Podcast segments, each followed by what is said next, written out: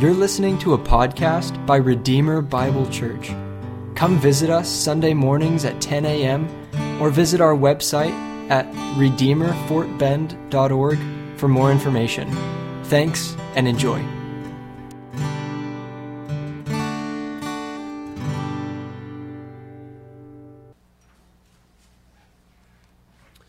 Good morning to everybody.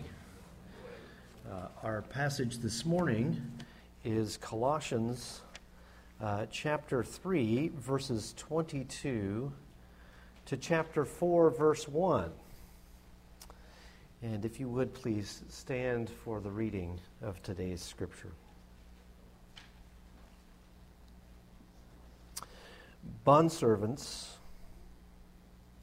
obey in everything those who are your earthly masters, not by way of eye service as people-pleasers, but with sincerity of heart, fearing the Lord. Whatever you do, work heartily, as for the Lord and not for men, knowing that from the Lord you will receive the inheritance as your reward. You are serving the Lord Christ. For the wrongdoer will be paid back for the wrong he has done, and there is no partiality. Masters, treat your bondservants justly and fairly, knowing that you also have a master in heaven. If you would be seated, please.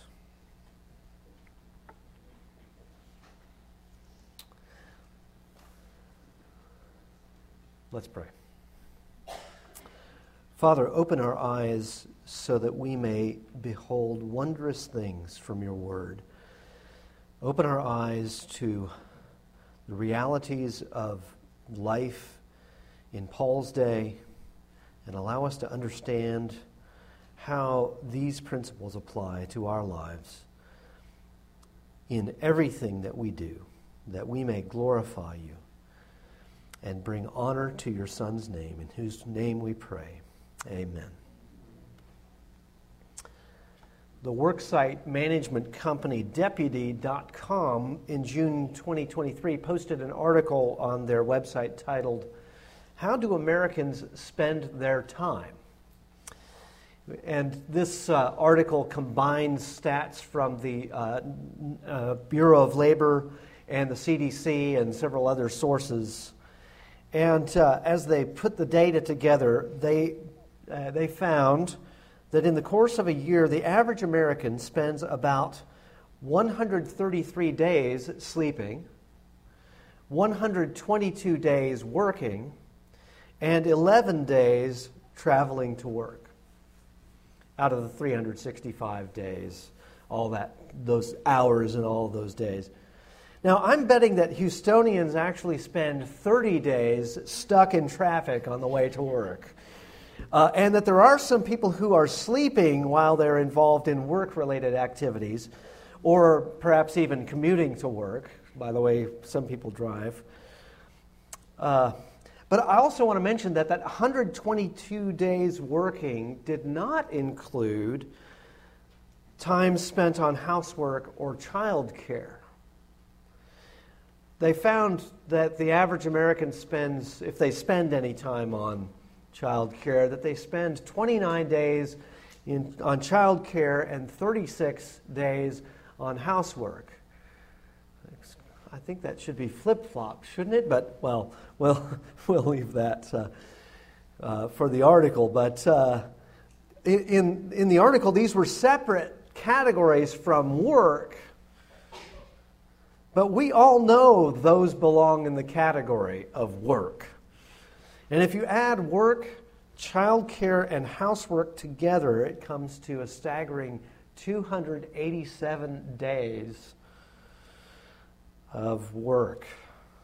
Now, these many hours involved in work of every kind, paid, unpaid, supervised, unsupervised, are an opportunity to glorify God.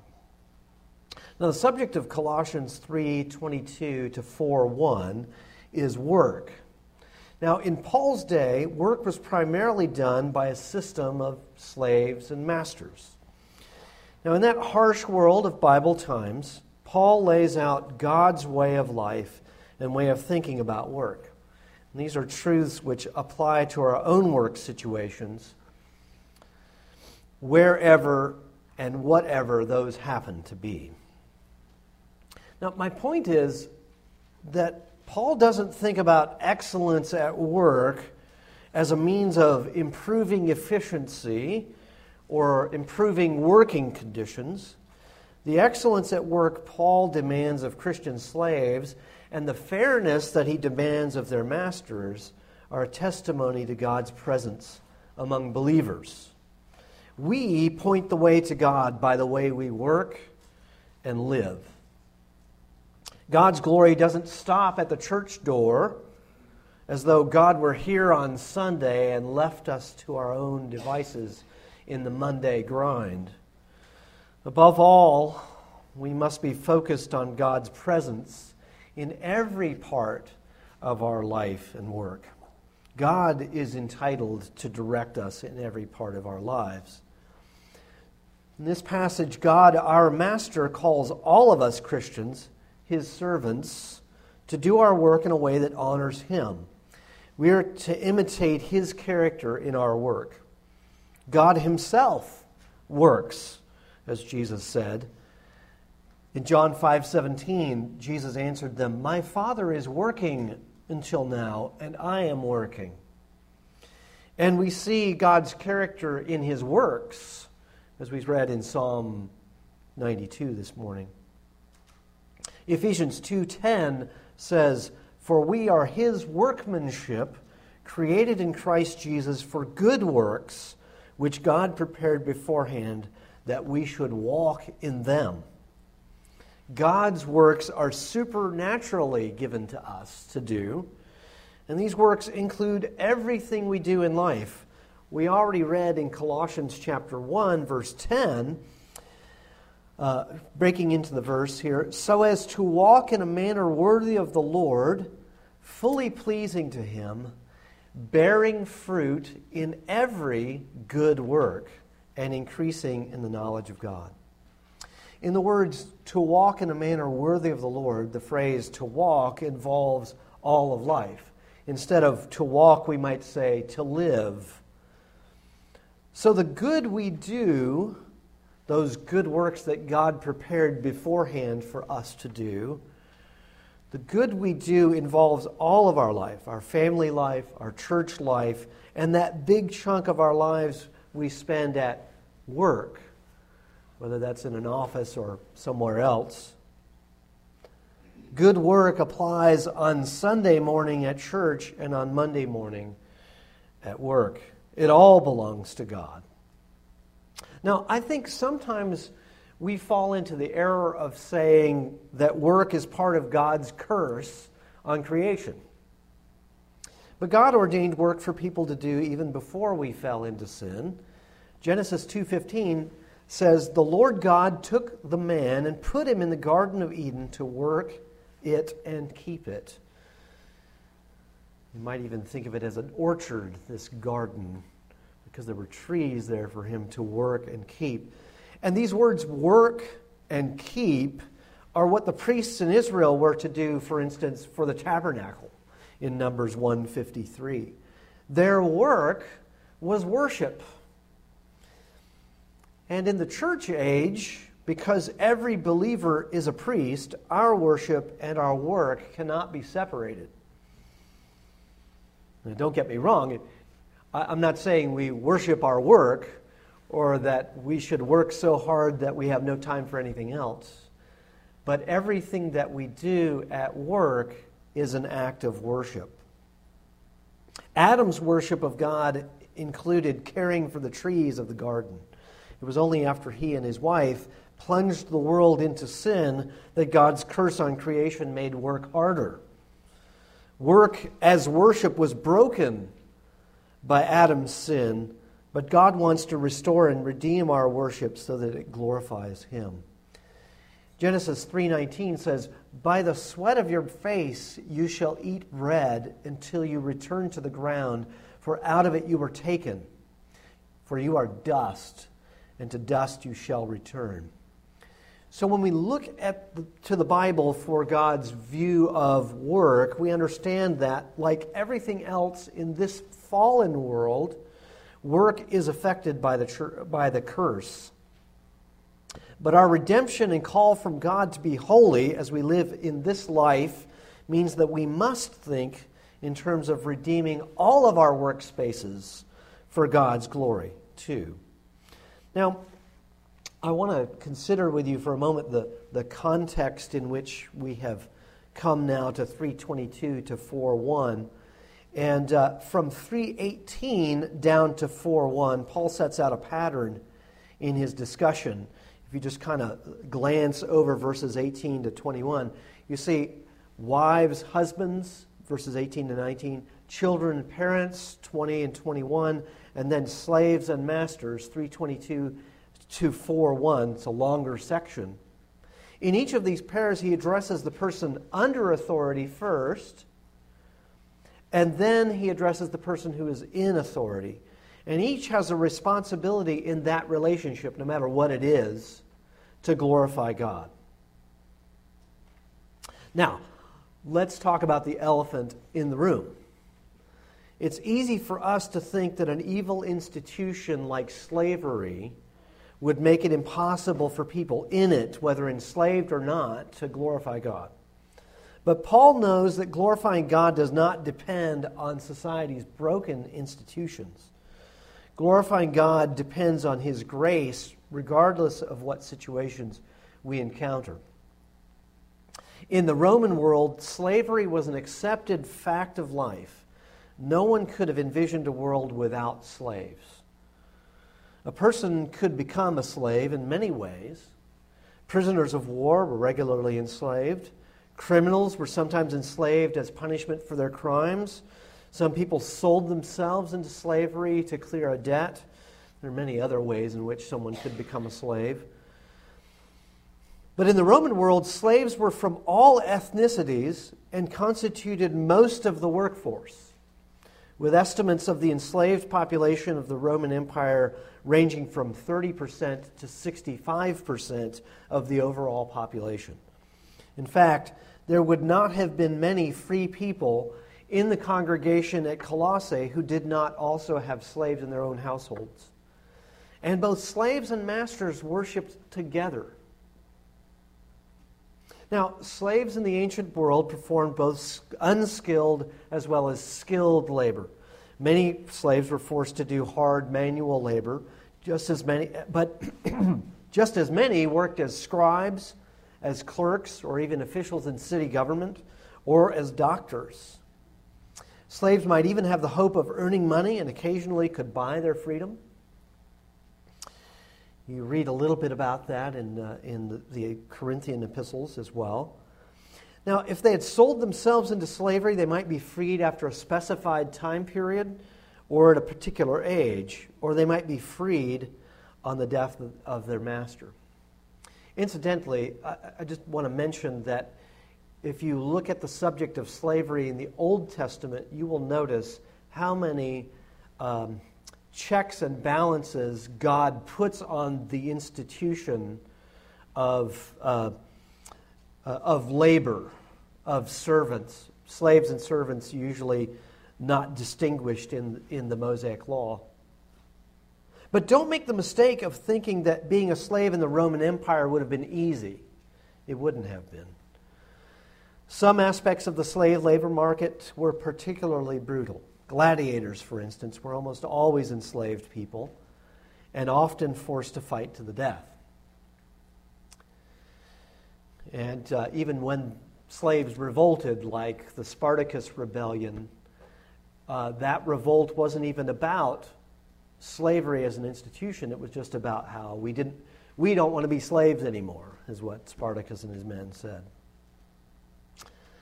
We won't mention the most unsavory features of Greco-Roman slavery, but without being too graphic, the purposes for which slaves were bought and sold would be on a par with human trafficking today. Some of them, anyway. But we'll have more to say about situations like that in a moment. In the Roman world, slaves could be brutally beaten or killed by crucifixion for any reason. If they gave testimony in a court of law, it was always under torture. And so, while these were not the conditions of every enslaved person's life in Roman times, the possibility of abuse was ever present. Now, my point at mentioning is that slavery in the Roman world was every bit as horrible as it has ever been in any era of history you can imagine. But if Paul commands Christians in his day who are in the worst possible slavery environments to do their work well, how much more should these words guide us, who often have the freedom to choose and change our jobs? So our message this morning is going to proceed along the lines of 3 points. First of all, good work is to be done to please the Lord. Secondly, good work depends on God's gift of the inheritance. And thirdly, God hates wrongdoing at work. So, let's start with good work is done to please the Lord. And let's read verses 22 and 23 again. Bondservants, that's simply the word for slave, by the way. Paul calls himself a slave of Jesus Christ in many of his letter introductions. Bondservants, obey in everything those who are your earthly masters, not by way of eye service as people pleasers, but with sincerity of heart, fearing the Lord. Whatever you do, work heartily as for the Lord and not for men. So verses 22 and 23 are a real study in contrasts. Masters are simply masters according to the flesh. The ESV renders this earthly masters, which is a good choice, actually, for the translation, because we have upcoming in chapter 4, verse 1, the expression that says, the Lord is our master in heaven. So you're according to the flesh versus in heaven. ESV has opted for earthly masters and your master in heaven. So Paul really highlights this difference between people-pleasing and pleasing God. The phrases eye service and people-pleasers are set in contrast to pleasing the Lord. So it comes down to what drives you in your work. Are you going to work for people, for this world, for your own interests, or are you going to work in a way that pleases the Lord? The God who gives you work needs to be more real to you than that awful boss or master that you have to deal with. God's presence needs to be more real to you than the never-ending streams of tasks that come your way at home. So he says, bondservants, obey in everything those who are your earthly masters, not by way of eye service as people pleasers, but with sincerity of heart, fearing the Lord. In our text, the motivation and power that leads to sincerity of heart, at the latter part of verse 22, is fearing the Lord. The Greek word fearing means a reverent respect for the Lord that makes the believer think constantly about pleasing Jesus. We have to ask ourselves often whether the way in which we are doing our work pleases Him. This is the opposite of being concerned with what people think, being worried about their opinions, or, as the case is here, only working when people are looking to try to impress them, to at least to appear like you're doing good work. Ultimately, it's hypocrisy to work with such an external service, as the NASB puts it, instead of eye service, external service. In contrast, the heart attitude Paul describes requires the Holy Spirit to guide us, to empower us, to give us discernment in our obedience. Does obey in everything mean we obey orders that are contrary to the Word of God or to the will of God? Since we are to obey as an act of fearing the Lord, we are not to obey sinful orders. We must always obey God rather than men. when men's orders are against God's commands. Now, you've probably read the story of Joseph's life from Genesis 37 to Genesis 50. An amazing big chunk of the book of Genesis is this life of Jacob's son, Joseph. He was sold into slavery by his jealous brothers, and Joseph went from one unfair situation to another. Now, Joseph honored God by serving well as a household slave, but then he honored God by disobeying his master's wife when her orders went against God's commands. Now, you might think that this would mean God would just kind of wave a magic wand and bless him and he would be suddenly free from slavery, but no. The consequences of Joseph's obedience to God rather than to people meant even more suffering for Joseph. And it may mean suffering for us. It certainly meant suffering for Israel as they were under Egyptian bondage as well. But God was honored by Joseph's faithful responses time and time again, and God used the situation for good to continue fulfilling his promises to Abraham. He used Joseph to rescue both the nation of Egypt and that budding nation of Israel from famine in his time. So in verse 23, maybe I should say just to underscore this, that Joseph is the model of a man who obeys God rather than people. And the consequences are not always going to be a happy ending. Okay? We just have to realize that there are some things that are more important to God than human freedom or even human life. And his glory is more important. So fulfilling his promises through Joseph's obedience was more important than Joseph being free. Now, I'm not saying that the Egyptians were right to keep him as a slave. I'm not saying that his brothers were right to sell him into slavery. That's another issue. And as Christians, we fight against slavery wherever we find it, human trafficking included. But I won't go into the gory details there. Colossians 3:23 says, whatever you do, work heartily as for the Lord and not for men. See, verse 22 talked about our attitude to the Lord and our motivation and sincerity of heart. Verse 23 reinforces the idea with the command to work heartily, literally from the soul. This is where God gives that supernatural power to focus on Him and His glory and to do work in a way that pleases Him.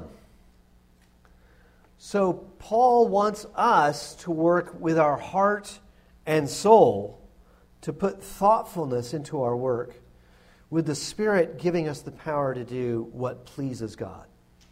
Not just going through the motions, but doing the work with a heart that honors Him. See, our work, no matter how important or unimportant it may seem to people, matters to God. This is why Paul says, whatever you do, whatever you do. This is the most sweeping way to say, by the way, whatever in Greek. It's all-encompassing. No matter the work, no matter what it is, it must be done for the Lord. Now, don't make the mistake of thinking that work only means work that's done for pay. I mean everything that God has us do, everything God gives us to do, regardless of whether it's even seen or appreciated by people. Good work is work done to please the Lord because He, above all else, is honored in how we do it. So this brings us to our second point. Good work depends on God's gift of the inheritance. Now, that may sound strange, but you'll see it in verse 24. Let's have a look at verse 24. knowing that from the Lord you will receive the inheritance as your reward. You are serving the Lord Christ. Now, what is the inheritance that Paul says God will give? Well, first, the word kleronomia is a Greek word used for wealth or goods passed on from father to son or from father to parents to children. This is not the word for wages, something paid in recompense for work performed. And there's an implication here as well. If you're going to receive an inheritance, if you are an heir, it means that you're part of the family. You're part of God's family. Isn't that interesting? Regardless of what your situation is in this life, you are part of God's family if you put your faith in Jesus Christ. Romans 8:16 and 17 says, "The Spirit himself bears witness with our spirit," better, to our spirit, I think. The Spirit himself bears witness to our spirit that we are children of God, and if children, then heirs, heirs of God and fellow heirs with Christ, provided we suffer with him in order that we may also be glorified with him. Jesus Christ suffered the ultimate of indignities and injustices in his life. And when Christians suffer in this life, we suffer with him in that way. And the strength to endure this suffering comes from that hope given us in the gospel that we will be glorified with Jesus. And in our text this morning, that inheritance will be ours. And that knowledge is what fuels our hope for the future. Did you notice how he started verse 24 with the word knowing? When you know God's will, his eternal plan, and his plan for your eternal future, you have a motivation in doing what's right, even in spite of and through suffering. Now, Peter elaborates this word inheritance like this. 1 Peter 1:14 says, "To an inheritance that is imperishable, undefiled, and unfading, kept in heaven for you." We already saw in Colossians 1:5 in our study that Paul speaks of the hope laid up for you in heaven. Likewise, the writer of Hebrews speaks of an eternal inheritance like this in Hebrews 9:15. "Therefore he," that is Jesus, "is the mediator of a new covenant, so that those who are called may receive the promised eternal inheritance." So the inheritance is full participation in the eternal state of God's kingdom that we will have finally in the resurrection. We're already part of God's kingdom, but we will have full unfettered participation in this in the resurrection. It's not health, prosperity, or success in this present evil age. So we mustn't think of God rewarding us as though he owes us something. He's giving us an inheritance. Look at what it says again. "Knowing that from the Lord you will receive the inheritance as your reward, you are serving the Lord Christ." I want to point out what verse 24 does not say. Paul does not say, if you work for the Lord will reward you with the inheritance. See, that verse 24 starts with knowing. You know God's will for your eternal future, and that's the inheritance. This is the reason for your working this way, and working the way verses 22 and 23 command. So to bring out the force of this participle, you can compare what the NET Bible says, because you know, or the NIV, since you know. The reason we do our work in this fully engaged, from your heart and soul, this fully engaged way with our in verses 22 and 23, is that we're already confident in what the Lord will do for us in his grace. This trust in God's faithfulness keeps us from seeking payment here and now. We do not need payment from people in the form of human approval. But there's another thing to note about the word serve. You are serving the Lord Christ. It's the Greek verb diolio, which means to be a slave or to perform the duties of a slave. It's rendered to be enslaved, for instance, in John 8:33. Every Christian, whether free or enslaved in this world, is really the slave of Jesus Christ. Christ is the real master, Paul is saying, so serve him. So we've seen so far that good work is done to please the Lord in verses 22 and 23. And secondly, that good work depends on God's gift of the inheritance. This brings us now to our third point, and that is God hates wrongdoing at work. Colossians 3:24 to 4:1. Let's read the, just kind of, I've got to get back to verse 24 to kind of launch my way forward to 25 and verse 1 here. Knowing that from the Lord you will receive the inheritance as your reward, you are serving the Lord Christ. For the wrongdoer will be paid back for the wrong he has done, and there is no partiality. Masters, treat your bondservants justly and fairly, knowing that you also have a master in heaven. So why do we act as faithful slaves of Jesus Christ and not slaves to our earthly masters? Well, verse 25 begins with the word for. See, that conjunction connects verse 24, knowing that you'll receive the inheritance, to verse 25. Be a slave to Jesus Christ as you serve your master. Trust Jesus even when your situation is unfair. So far, Paul has talked about how Christian slaves must do their work to please their Lord while also doing their work for their human masters. But now, Paul talks to slaves about their masters. Did you catch this in verse 25? The shift from second person plural, you plural, y'all, as we say in Texas English. Or I understand that people who live outside the Republic of Texas sometimes say, use guys, right? Use guys, yeah. I don't know because, you know. Anyway, so it's y'all, right? Okay. This is the part of the peculiarity of living in Texas, right? But y'all, the shift in verses 22 to 24, we're talking to y'all, right? And then suddenly in verse 25, we've shifted to the third person, whoever does wrong. And that clarifies that he's no longer talking directly to slaves. Secondly, the word partiality at the end of verse 25 deals with preferential treatment based on social status.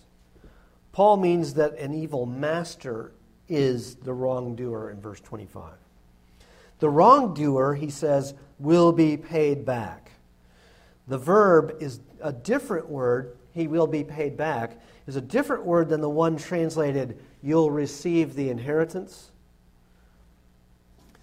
In verse 24. See, our verb in verse 25 has the sense of he will get for himself, as though it were a return on an investment.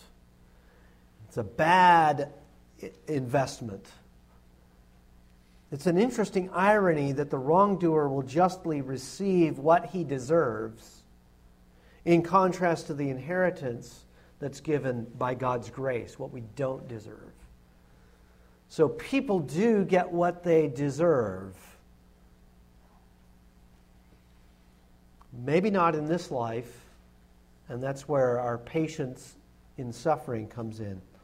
But you see, Paul reveals a key element of God's character in the second clause of verse 25. He says, there is no partiality. The word translated partiality is a Greek word, prosopolempsia. Can you say that 10 times fast? Wow, that's a mouthful, isn't it? The source of the term partiality, literally face receiving, is probably Leviticus 19:15. Leviticus 19:15 says, "You shall do no injustice in court. You shall not be partial to the poor or defer to the great, but in righteousness shall you judge your neighbor." The Hebrew text of this verse is literally something like, "You shall not receive the face of the poor, and you must not honor the face of the great." So this word "face" shows up in the Hebrew text. And when the Hebrew Bible is translated into Greek, in what we call the Septuagint, the translators brought over the concept of partiality pretty woodenly by talking about receiving the face.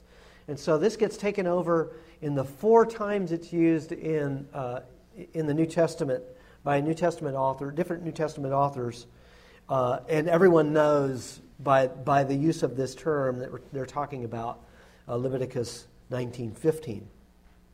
So it means making judgments based on superficial reasons, looking at the face, not the way God does, at the heart.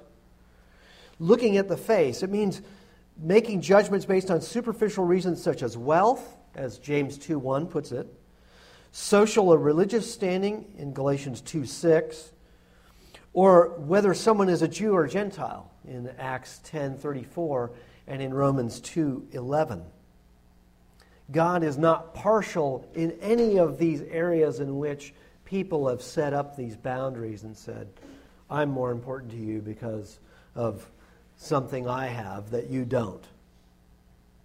So let me try to paraphrase verses 23 to 25 so you can see the flow of thought before we get to the last verse here. "Serve Christ by serving your master, since you know that God is already going to give you an eternal inheritance, and because you know that if your master were to do you wrong, he would be paid back for his wrong, because God does not show partiality to masters simply because they hold a higher social standing." Now, we can turn to Ephesians, which Paul wrote almost at the same time as he wrote Colossians, to find support for this understanding. In Ephesians 6, verse 9, he says, "Masters, do the same to them," meaning your slaves, "and stop your threatening, knowing," you hear that word again, "knowing that he who is both their master and yours is in heaven, and there is no partiality with him." This Ephesians text is directly aimed at masters, unlike our text in Colossians. Paul adds in Ephesians, "Stop your threatening," meaning that Christian masters must not motivate their slaves with threats. Slaves could be treated with physical violence in the Roman world. So that's the first threat that comes to mind, but there are more threats than that. We might face other threats in the workplace, the threat of losing our job, the threat of docked pay, loss of benefits, being passed over for promotion. And sometimes those threats become realities, the way they did for Joseph, right? But God is with us all the way through our suffering. God was with Joseph even when the threats against him as a slave became unfair imprisonment. And God is with us too. God steps in as the protector of slaves with a warning to Christian masters not to use threats of any kind, whether physical or psychological. Threats are no way to lead, and God hates them. That's why I said God hates wrongdoing at work. God's grace extends to all kinds of people, regardless of the divisions people make between themselves. In God's eyes, those distinctions and privileges people set out for themselves simply don't exist. Galatians 3:28, "There is neither Jew nor Greek. There is neither slave nor free. There is no male and female, for you are all one in Christ Jesus." And earlier in our epistle, we read, if you go back to chapter 3, verses 9 to 11, he says, "Don't lie to one another, seeing that you have put off the old self with its practices and put on the new self, which is renewed in knowledge after the image of its creator. Here, there is not Jew, excuse me. Here there is not Greek and Jew, circumcised and uncircumcised, barbarian, Scythian, slave, free, but Christ is all and in all. No one can excuse harsh and unfair treatment of others based on any human distinction, and God will punish wrongdoers. Okay, so verse 25 is a real encouragement. What do you do when you have an unfair boss? In Paul's day, slaves didn't have the option to leave their jobs. Now, today, we have to put that boss in God's hands. Call out to God with your lament. Okay? Don't call out to others with your complaint. Call out to God with your lament. Okay, there's lots of psalms called lament psalms you can turn to for how to complain to God. Okay, complain to God. Take that guy or that gal to God. Now, for you and me, we could go find another job, perhaps. Now, that's easier said than done, I know, but we do have that freedom. And there are good reasons to leave a job. And there are good reasons to stay in a job when conditions are difficult. Leaving or staying will require faith either way, and crying out to God for guidance. The source of your difficulty may be your supervisors, or perhaps coworkers, or perhaps company policies. It might even be your attitude. Okay, sometimes you just need to think through what's happening. But where the work you're asked to do, or that the company does, violates God's commands, you must trust God and do what's right. Even if that means suffering. Even if that means you lose your job, you must do what's right. Now, see, with Colossians 4:1 now, we can put the finishing touches on this passage. He says, now he just turns to masters in one verse. He says, masters, treat your bondservants justly and fairly, knowing, there it is again, knowing that you also have a master in heaven. Now, this is truly a strange chapter break. Were you surprised at chapter 4, verse 1? And then chapter 4, verse 2, continue steadfastly in prayer, being watchful in it with thanksgiving. Why didn't we just, extend chapter 3 to 26 verses and start chapter 4, verse 1 at 4, verse 2. The chapter divisions were put in centuries afterwards, and chapters and verses were put into the Greek Bible by a guy named Robert Estienne in 1551. So whatever he decided became the standard. Okay, so you can blame this fellow Robert Estienne.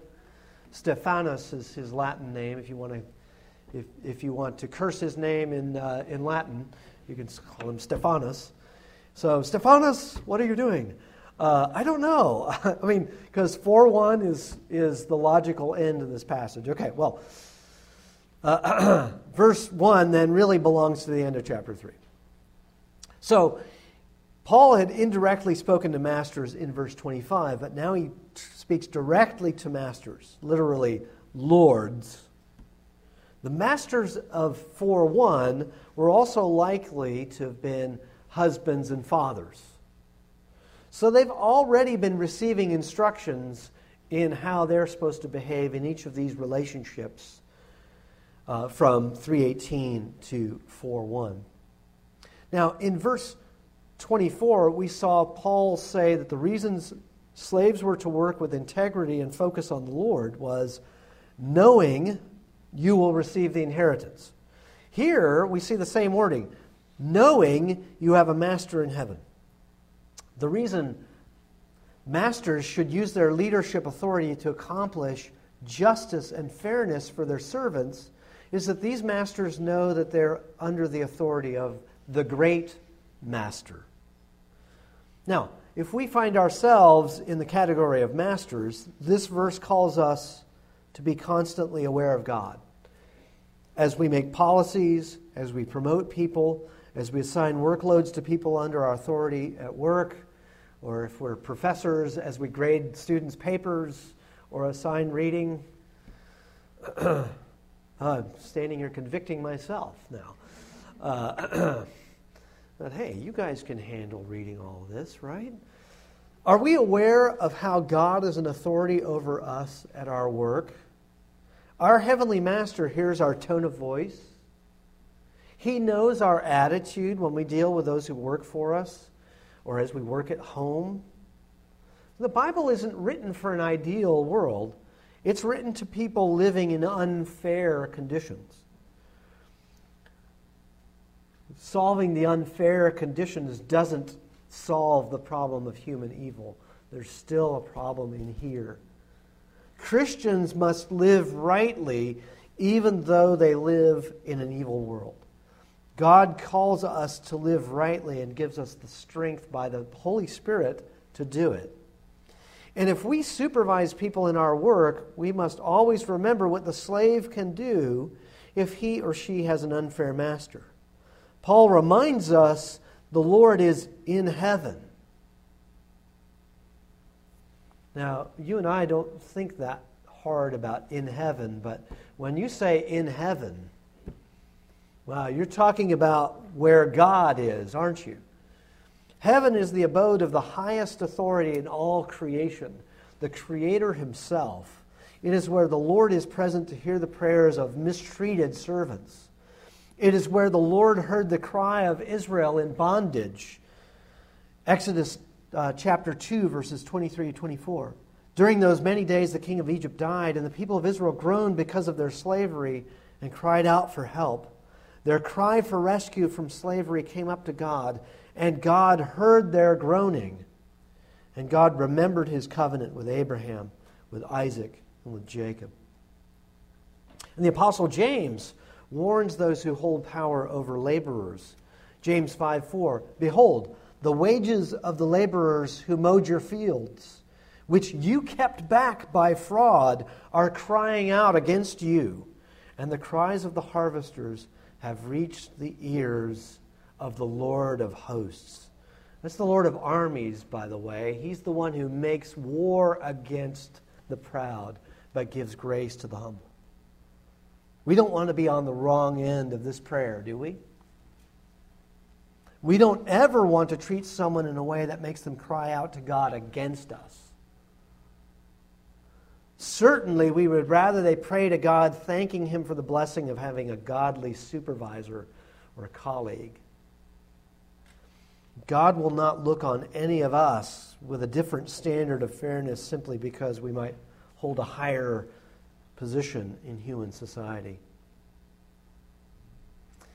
And so we've seen this morning that God's will for us in this passage is that good work is to be done, first of all, to please the Lord. Secondly, that good work depends on God's gift of the inheritance. And number three, that God hates wrongdoing at work. So the transformation that God has brought to believers through Jesus in the gospel message demands a new way of life and a new way of thinking. And it's very countercultural to the first century world. It's very countercultural to the 21st century world, but in different ways. But for all of us, knowing God's plan for our eternal future is crucial to our glorifying God in how we live now. Knowing God's will leads us to be conformed to Christ in our relationships with others in every area of life, even, perhaps even especially, the workplace. God wants us to see work as an opportunity to honor Him with the highest standards of integrity that come from faith in His provision. And even when our work is unsupervised by a human being, we still work hard under the authority of our Heavenly Master at what He gives us to do. When our work is not recognized or valued, we know that God sees and is glorified. And what makes an action good is not only the act itself, but the heart and the spirit behind it. If we have the right attitude and we act in accordance to what we know to be right and honoring to God, it is good work, regardless of what anyone else says. And sometimes God will use this reflection of his character in the workplace to open the eyes of those who need to hear the gospel. Let's pray. Father, we know your Son is the righteous judge of all of us. Show us how to follow your Son so that our conduct will be above reproach, because we know that you will graciously give us the all-satisfying, eternal inheritance you've promised. Encourage us in our work when it's pleasing to you, because you're always watching whether people are or not. Show us where we're falling short of your will. May our treatment of someone else never be the cause of their just complaint before your throne of grace. Show us how to act towards others in a way that's beautiful in light of your righteousness. May how we treat others cause them to give thanks for what you have done through us. And we pray this in the name of our matchless Lord and Savior, Jesus Christ. Amen.